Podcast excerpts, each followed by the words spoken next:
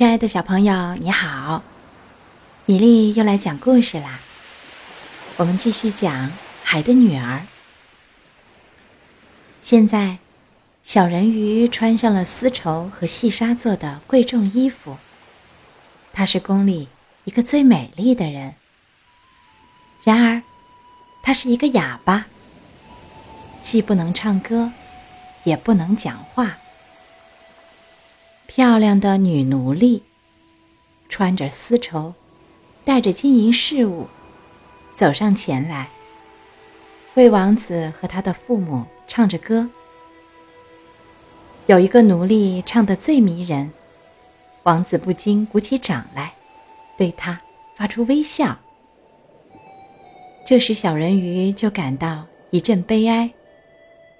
他知道，有个时候。他的歌声比那种歌声要美得多。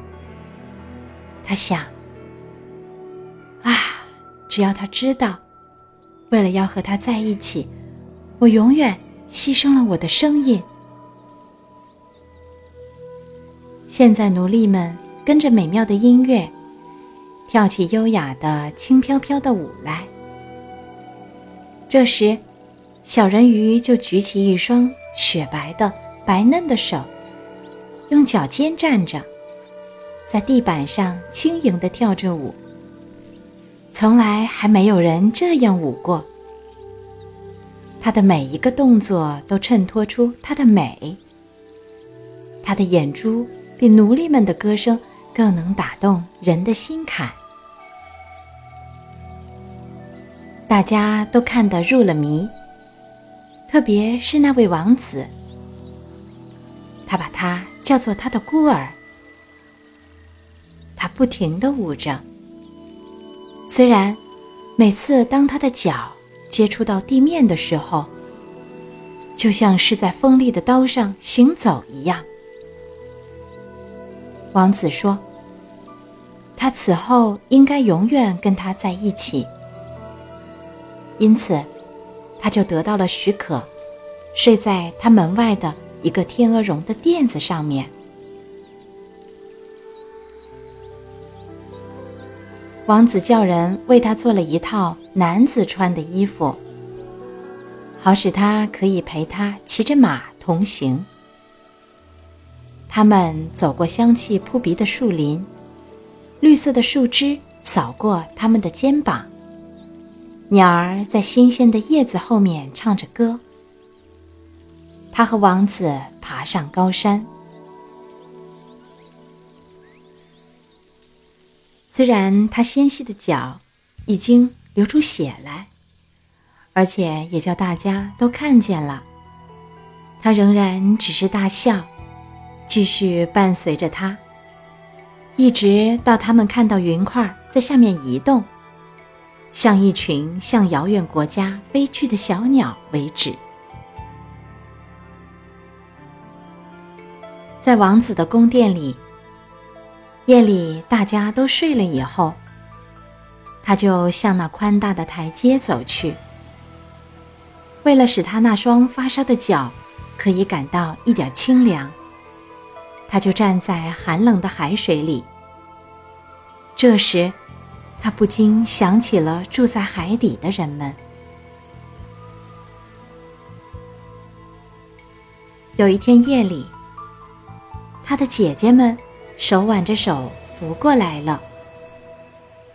他们一面在水上游泳，一面唱出凄怆的歌。这时，他就向他们招手，他们认出了他。他们说，他曾经叫他们多么难过。这次以后，他们每天晚上都来看他。有一晚。他远远的看到了多年不曾浮出海面的老祖母和戴着王冠的海王，他们对他伸出手来，但不像他的那些姐姐，没有敢游进地面。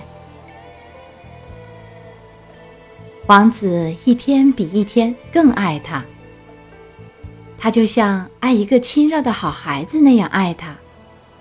但是他从来没有娶她为皇后的思想。然而，他必须做她的妻子，否则，他就不能得到一个不灭的灵魂，而且会在他结婚的头一个早上，就变成海上的泡沫。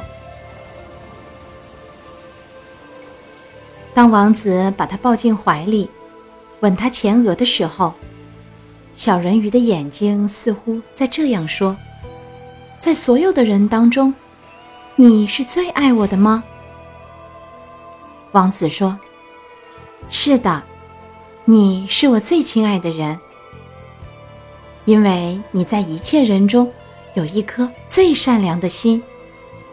你对我是最亲爱的，你很像我某次看到过的一个年轻女子，可是我永远再也不能看见她了。”那时我是坐在一艘船上，这船已经沉了。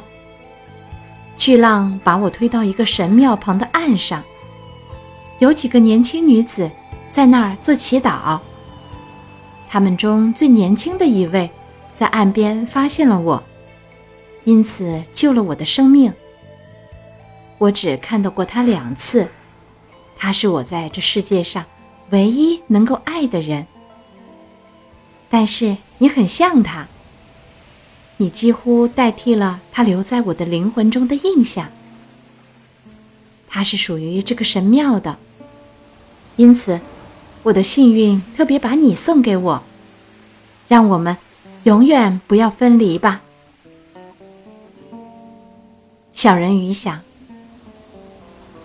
啊，他不知道是我救了他的生命。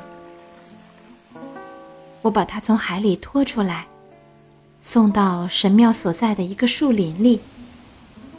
我坐在泡沫后面，窥望是不是有人会来。我看到那个美丽的姑娘，她爱他，胜过爱我。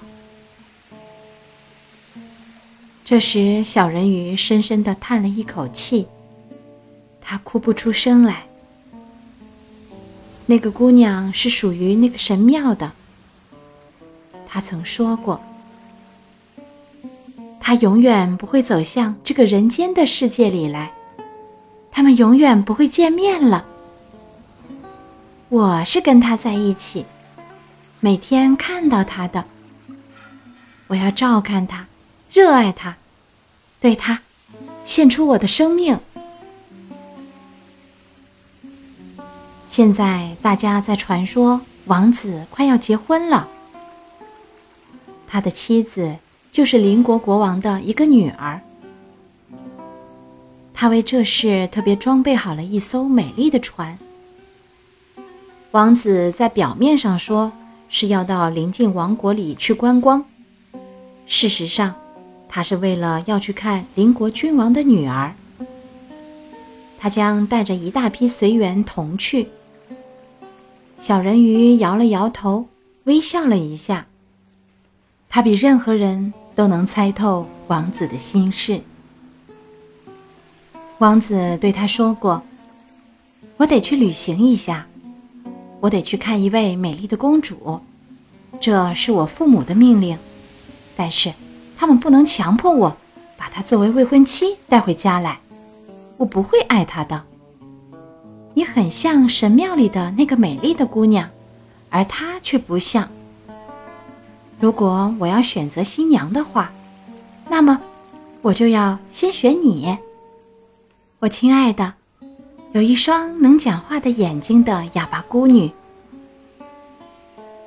于是他吻了她鲜红的嘴唇，抚摸着她的长头发，把她的头贴到她的心上。弄得他这颗心，又梦想起人间的幸福和一个不灭的灵魂来。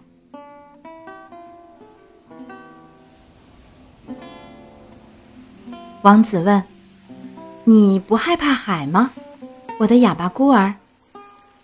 这时，他们正站在那艘华丽的船上，船正向邻近的王国开去。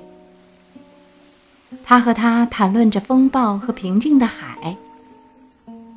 生活在海里的奇奇怪怪的鱼，和潜水夫在海底所能看到的东西。对于这类的故事，他只是微微的一笑，因为关于海底的事儿，他比谁都知道的清楚。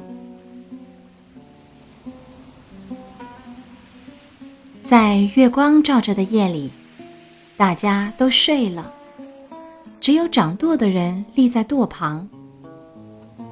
这时，他就坐在船边上，凝望着下面清亮的海水。他似乎看到了他父亲的王宫，他的老祖母头上戴着银子做的皇冠，正高高的站在王宫顶上，透过激流朝这条船的龙骨瞭望。不一会儿，他的姐姐们都浮到水面上来了，他们悲哀地望着他，痛苦地扭着他们白净的手。他向他们招手，微笑，同时很想告诉他们，说他现在一切都很美好和幸福。不过这时，船上的一个侍者忽然向他这边走来，他的姐姐们马上就沉到水里。侍者以为自己所看到的那些白色的东西，只不过是些海上的泡沫。第二天早晨，船开进邻国壮丽的首都的港口。所有教堂的钟都响起来了，号笛从许多高楼上吹来。兵士们拿着飘扬的旗子和明晃的刺刀在敬礼。每天都有一个宴会，舞会和晚会在轮流的进行着，可是公主还没有出现。人们说，他在一个遥远的神庙里受教育，学习皇家的一切美德。最后，他终于到来了。